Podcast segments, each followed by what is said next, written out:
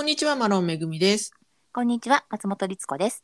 はい、こちらの録音はハワイ時間の2月25日金曜日の夕方6時頃に行っています。えー今週起きたハワイのニュースを5つダイジェストでお届けするハワイウィークリーニュース。情報元はハワイのニュースチャンネルや新聞を参考にしています。ということで、早速2月第4週のニュース行ってみましょう。はい。まず1つ目。えーハワイから日本への入国に際し、3月より隔離や待機が必要なしになりますということで、今もうハワイではこの話題で持ちきりだよというふうに聞いておりますが、そうですね。まあ、あのハワイにいる日本人の中で持ちきりって感じですけれども な。るほど。はい。まあ、あのこのニュース自体はあのちょっと特例と言いますかあの通常であればあのハワイのニュースチャンネルとかニュース番組からあのニュースを引っ張ってくるんですがちょっとこん今回のこのひ一つ目のニュースに関してはあのハワイのローカルニュースではないんですがハワイにも大いに関わるニュースだと思うので取り上げます。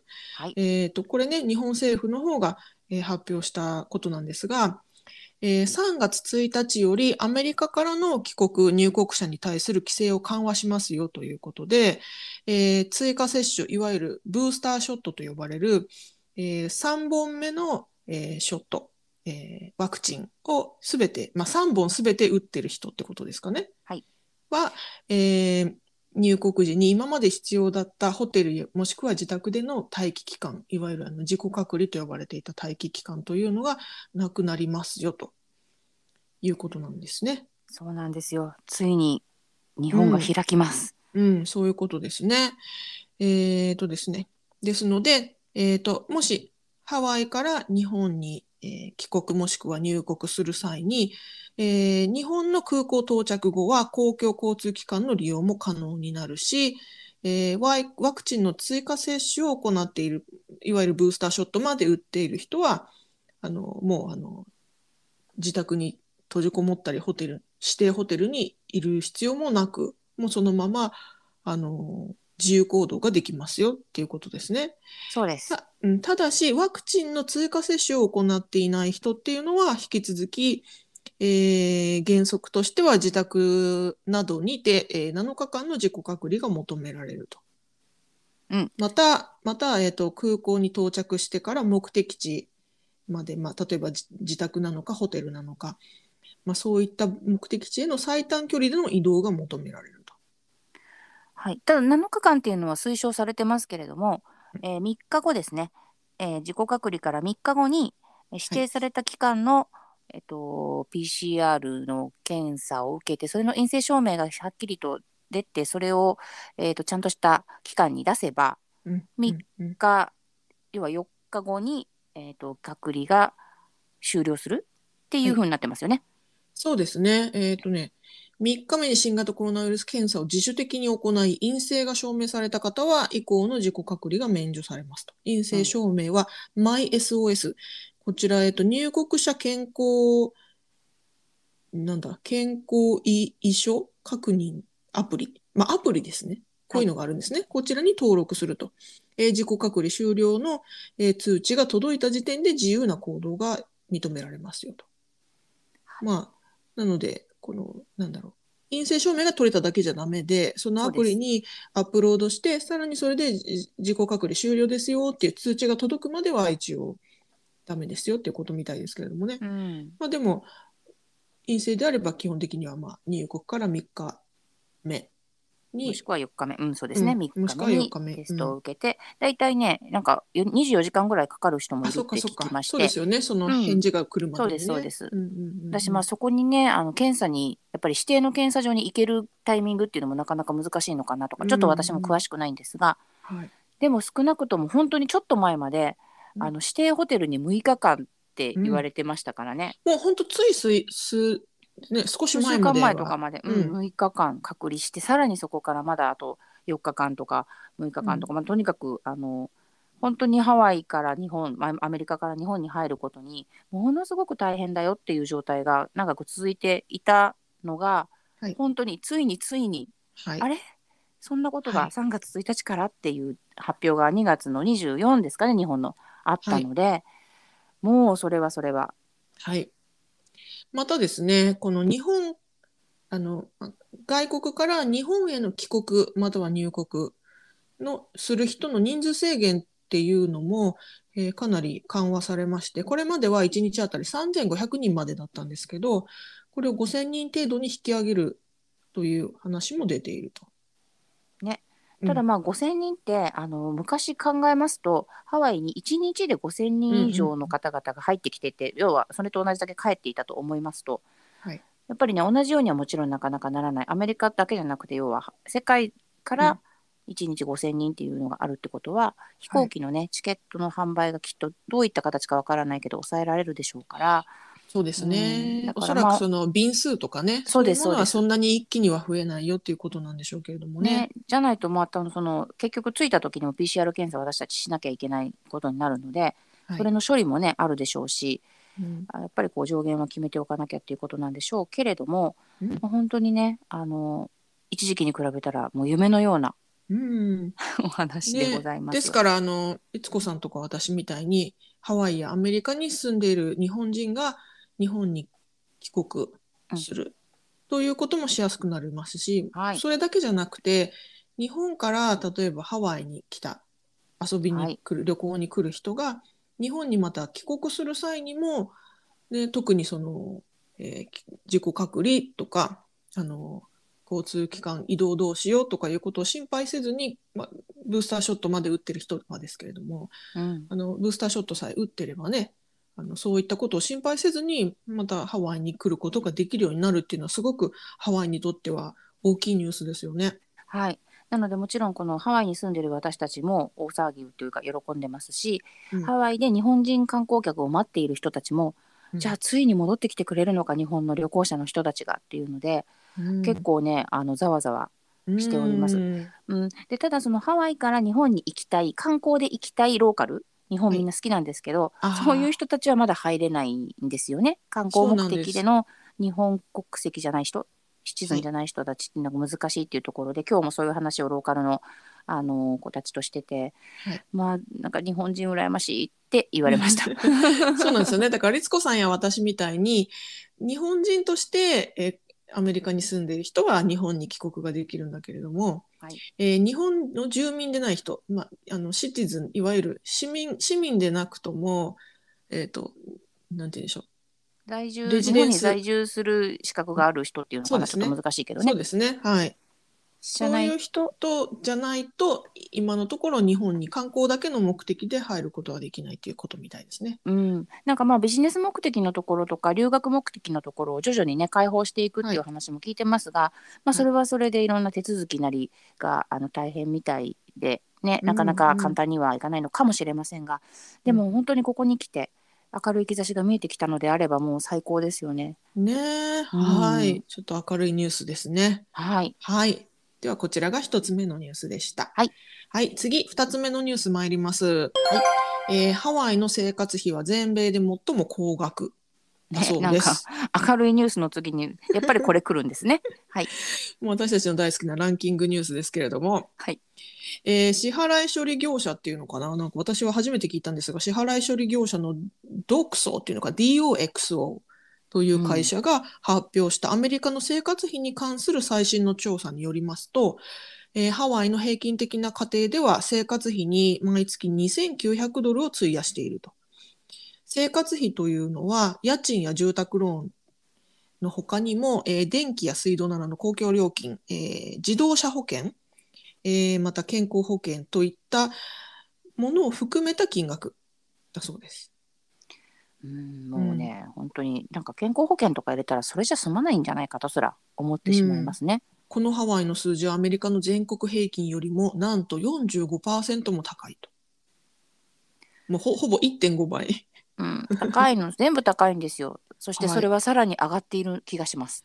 あの今までは私の記憶では1位じゃなかったと思うんですよ、ハワイが。うん、なので、あの例えばあのカリフォルニアのサンフランシスコとかの方が高かったイメージそうだよね。だからうんもしかしたらこれハワイ州って州ごとの数字なのかなと。なんかこのあのデータがね、その、えーひそのニュースからは見れないので、ちょっとニュースに書かれていることしかわからないんですけど、はい多分その都市で比べたら、やっぱりサンフランシスコとかのがまだ高い気がするので、もし確かにね。かしたら前はね、都市ランキングで、ホノルルとサンフランシスコとっていう比べ方でしたもんね。そうなんですよね。ただ、まあ、いずれにせよ45%も高いということは相当高いですよと。ええ平均全国平均よりも45%も高いというのは。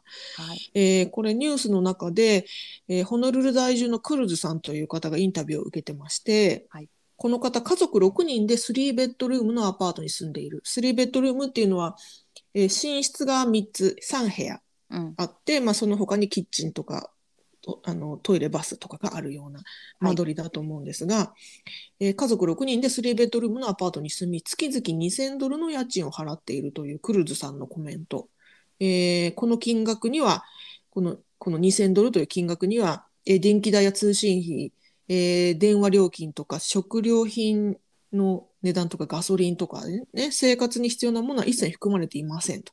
ここに住むのは本当にお金がかかります。楽園に住むためにお金を払っていますというふうにおっしゃってまして、えーこのクルーズさん、夫の収入のほかクルーズさん本人も2つの仕事を掛け持ちしているということで、えーホノルルでは1ベッドルーム、1ベッドルーム、2ベッドルームでも家賃は1500ドルぐらいかかるので、もし時給10ドルで働くとしたら、2つか3つ仕事を掛け持ちしないと支払いができないでしょうというふうに、えーニュースでインタビューを答えてました。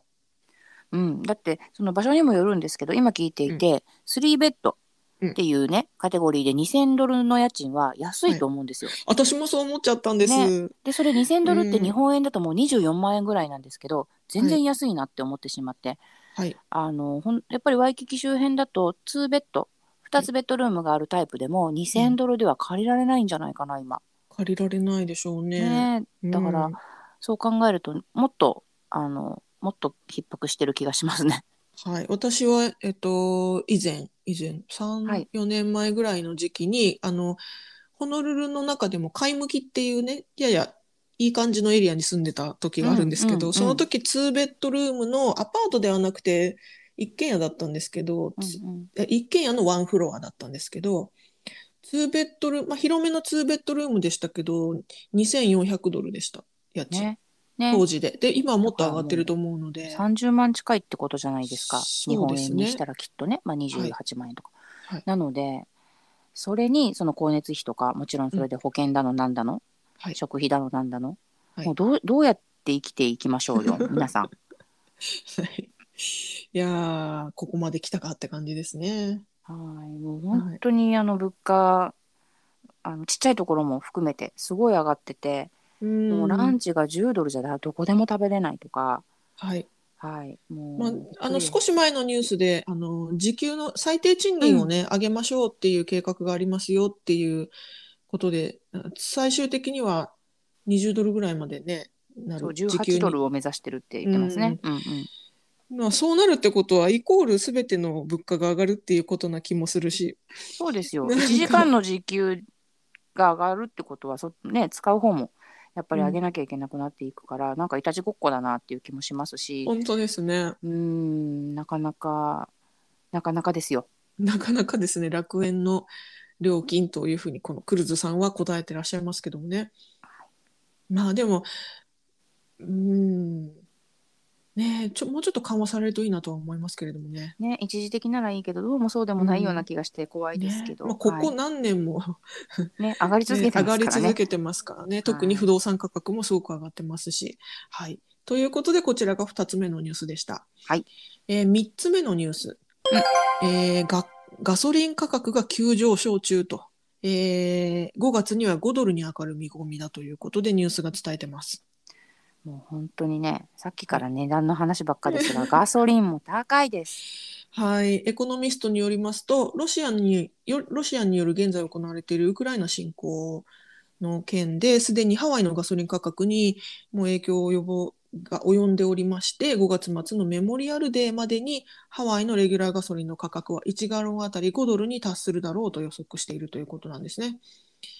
えーまあ、ハワイといっても、例えば隣島、少し前ですけど、あの、うんラナイトのね、ラナイトの話しガソリンはもう、ね、とんでもなく6ドル近いよみたいな話もあったので、この、えー5月末のメモリアでメモリアルデーまでに1ガロンあたり5ドルっていうのはおそらくホノルルを基準にしたあの価格かなと思いますね。うんあのハワイ州の中ではホノルルが一番安いはずなので、ガソリン価格が。でももうすでに4ドル30ぐらいいってますからね。はい。えっ、と、ニュースではですね、えー木曜日、昨日の時点で平均ガソリン価格が、えー4.54ドルだと。54かもうそれぐらいいってるか、うん確かにで、まあ、平均なのでね、これよりもっと安い、頑張ってるガソリンスタンドもあると思いますけども、えーで、過去最高額からわずか8セントしか違わないんですって。あの、うんハワイが記録した過去最高額から。超えるねもう。ねもう完全に超えますねっていう。で、これあの、えっと、ハワイだけじゃなくてもガソリン価格アメリカ全土で上がってまして、まあ、しょうがないんですね。もうそういう、あの、ご時世柄っていうかね。うんね要因がちゃんとね、うんありますからそうなんです。ねで、あの、今上がったわけじゃなくても、もう数週間前からかなり上がってきてまして、で、今の状況を受けて、まあ、さらに上がってるよってことなんですが、まあ、ロシアはアメリカに次いで世界第2位の原油産油国、原原油さ生産国なので、まあね、ロシアが戦争を行っている以上、もうこの状況は不可避ですよということですね、このガソリン価格の高騰は。うんで、えーガスバディ社の、えー石油分析責任者のパトリックさんによりますと、えーガソリン価格だけでなくジディーゼル価格やジェット燃料の価格も上がるでしょうと。で、それは商品の輸送に影響を与えますから、えーもちろん航空会社のコストも上がるし、トラックで配達されるものなんかも価格が上昇する可能性が大いにあるということだそうです。もうねそうなんですあの郵便系？はい。輸送系本当に上がってるじゃないですかはい。もうね信じられない価格になってるのでこれ以上ってなると、物も動かせないし人も動けないし、うんなんかねもしそのコロナ禍っていうのが緩和していっても、うん今度は経済的にスタックしてしまいそうで怖いですね。実は私が今住んでるオレゴン州の、まあ、私が見てる限りの肌感覚でしかないんですけど、はい、もうスーパーマーケットとかあのお店から物がちょっと減り始めてます。たあのなんか怖いね空いてる棚が、うん、空いてる棚がちょっと出てきたなって感じで、うんなるまあほど特にあの小麦製品パスタとか、はいはいはいそういはい。ったもの結構なくなってるなって思いますね。まあ、それはうん、その輸送が追いつかないのか、まあ、うん、輸送が追いつかないのプラスみんなが買いだめしてるうんっていう感じなのかなって想像してますけど、ちょっとわからないですけどね、本当のところは。そうですね。でも確かにこのパンデミック入ってからなんかこう棚が全て充足してるっていう感じはないかも。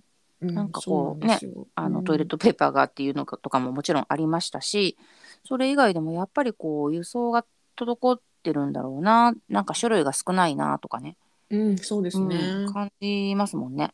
はい。ということで、こちらが3つ目のニュースでした。はい。えー次、4つ目のニュース参ります。はい。えーワイキキのストリートパフォーマンスが騒音問題に発展しているそうです。うんえーワイキキが再び旅行者で賑わいを見せる中、えー一部の住民はストリートパフォーマンスの騒音に悩まされているということでニュースが伝えてます。はい。えーワイキキネイバーフッドボード、これあのワイキキ近隣委員会みたいなそういうワイキキご近所グループみたいな、うんうんワイキキネイバーフッドフッドボードっていう組織のチェアマンのロバートさんがこのニュースに出てコメントされてるんですが、えー観光客がワイキキに戻ってきて以来、ストリートパフォーマーたちの活動も活発になっていますと。で、まあ、それ自体はいいことなんだけど、しかしストリートパフォーマーはアンプを使用して音楽を流すの、いわゆるあのススピーカーみたたいなものですね。はい、その音が、えー住宅地やホテルにまで届いてしまいます。えー家でテレビを見るのにも部屋の窓をすべて閉め切って、えーテレビの音量を上げないと音が聞こえないほどだし、えー夜は窓を開けて風を入れることすらできないと、えー住民から苦情が出ていますということで答えられてます。これ、うん律子さん、ワイキキにお住まいですけど、感じます、えっとね、うちはちょっと唐川のあの大通り沿いではないので、もうちょっと、うん。あの運河側なので、うん。正直それをあの肌感覚では感じなくいいんですけど、まあ、ただ逆にもうもう本当この頃あの救急車とかパトカーがあまりにもうるさくてそれは辟易としてるんですが、うん。うん、ただまああの唐川をその車で移動するとですね車の窓ってもちろん閉めてるし、自分も音楽聴いてたりするんだけど、もう外からドンスンドンスンってすごいのが聞こえてくるのは感じますね。あ、そうなんですか。うん、あ、の歌ったり何か楽器を弾いたりっていう人ももちろんいるんですけど、うんあのダンスとかしてる人とかいるんですよ。あ、なるほどね。うん、結構大きい。な音かけて、うんあの路上でダンスパフォーマンスみたいな。でそれが結構ねあの低音がビンビン響くやつだと、うんあ確かにこの辺で、まあ、ホテルの人とかも含めてねうん結構ずっとかかってたらあれだなっていうのは感じますね。うんうんうんうんまあ、このね、騒音問題を踏まえまして、ホノルル市議会では、ワイキキの公共の場所からのノイズアンプを禁止する禁止する法案を検討中なんですって。うんで、まだ検討中なので、この法案まだ通ってないんですが、この法案がもし、えー可決されますと、30フィート、約9メートル離れた場所からでも十分聞こえるほどの大音量の音楽に対して適用されるということで、えー罰金は最初の違反で100ドル、2回目は250ドル、3回目は500ドルプラス最長30日間の懲役ということで、なるほどうんまあ、これは今審議中ですよということだそうです。なるほど。で、まあ、そもそもこの、えーと、このノイズアンプ禁止する法案っていうのは、あの、表現の自由と抵触するんじゃないかっていうことも指摘されてるんですが、まあ、そこはどうなるのか。うん、まあでもねこういう問題って常にその両方のせめぎ合いみたいなところがあるじゃないですか。うん。表現の自由と周りの、うんまあちょっとクレーム。うん。周りが迷惑を被ってますよっていうこととね。はい。だからまあ難しいところかなと思いますけどうん。うんただまあワイキキはある意味観光地のど真ん中っていうのもあるので、はい。あんまり静かでもねきっと、うんあの寂しいのかしらっていうのは、うん私もそう思います。ただ、うん。程度の問題ですよね。そうそうそう、きっとね。本当にそうだと思います。結構ねそのど真ん中でもあのアパートメントとかコンドミニアムってあるのでうん。その人たちが辛いのも分かるしね。程度問題かなと。か、あと例えば時間とかねうんうん。何時まででおしまいとか分かんないですけど、どっかでこうあのお互いが歩み寄れるところを見つけるしかないのかなと思ね、いますけど、まあそういったそのルール作りは必要かなと思いますね。はい。はい。こちらが4つ目のニュースでした。えー最後5つ目のニュース参ります。はい。はい。えーハワイの男性がラスベガスのカジノで大当たり。景気のいい話だ。元気のいい話。今週火曜日が2022年2月22日という、ね、2が続く、2の数字が続く日ということで、うんあのね、様々な記念日に当てる人とか多かったみたいです。なんか、はいにゃんにゃんにゃんの日とかね。ねスーパー猫の日って言ってましたね。うんあ、スーパー猫の日か。そうそう、うんにゃんにゃんにゃんでね。はいとか、あと、あの、入籍する方が多かったりとかね。うん、記念日でまあね。うん、いろんなことがあったみたいですが、あるハワイの男性はラスベガスのカジノで大当たりを引いたというジャックポットだったということなんですって。で、そうん、景気のいい話。で、うん獲得した金額がなんと27万5千ドル以上。こちらに意味わかんないうん、こちら日本円にしますと3000万円以上なんですね。で、これね、しかもすごいんだけど、掛け金はたったの1ドル25セントだったそううです。ねえこれがすごいよね。結構タイマイはたいて当てたわけじゃなくて多分本当に気軽にピョンって入れたらはい。ジャラジャラジャラってなっちゃったんだはいよね。。もう運試しにやったら、もうそれがかっこいい。ね、ちなみに場所はラスベガスのフリーモントカジノというところで、えっ、とね、スロットマシーンの Wheel of Fortune Gold Spin Deluxe Triple Stars スロットっていう 長いスロットマシーン だったんですって。ね、すごいですよね。うんでも本当ハワイの人って本当ラスベガス好きなんですよ。カジノ大好きでもう今みたいなこんな時でももうしかもお結構なおじいちゃんおばあちゃんまでも行っちゃうんだよね。結構おじいちゃんおばあちゃんラスベガス好きですよね。大好きみたい。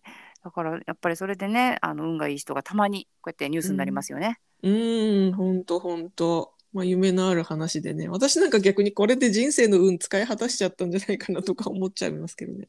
まあでもね何歳の方とか全然公表されてないですけどうん。まあね大概良かったじゃんって思いますけどね。ねえ、ほんとほんと。はいおめでとうございます。景気のいい話で。はいが最後ということで、以上、今週のニュース5つご紹介しました。はいえー概要欄にソースのリンクを貼っていますので、ご興味のある方はぜひご覧ください。はいはい。ということで、今週もご視聴どうもありがとうございました。ありがとうございました。はい。さようなら。さようなら。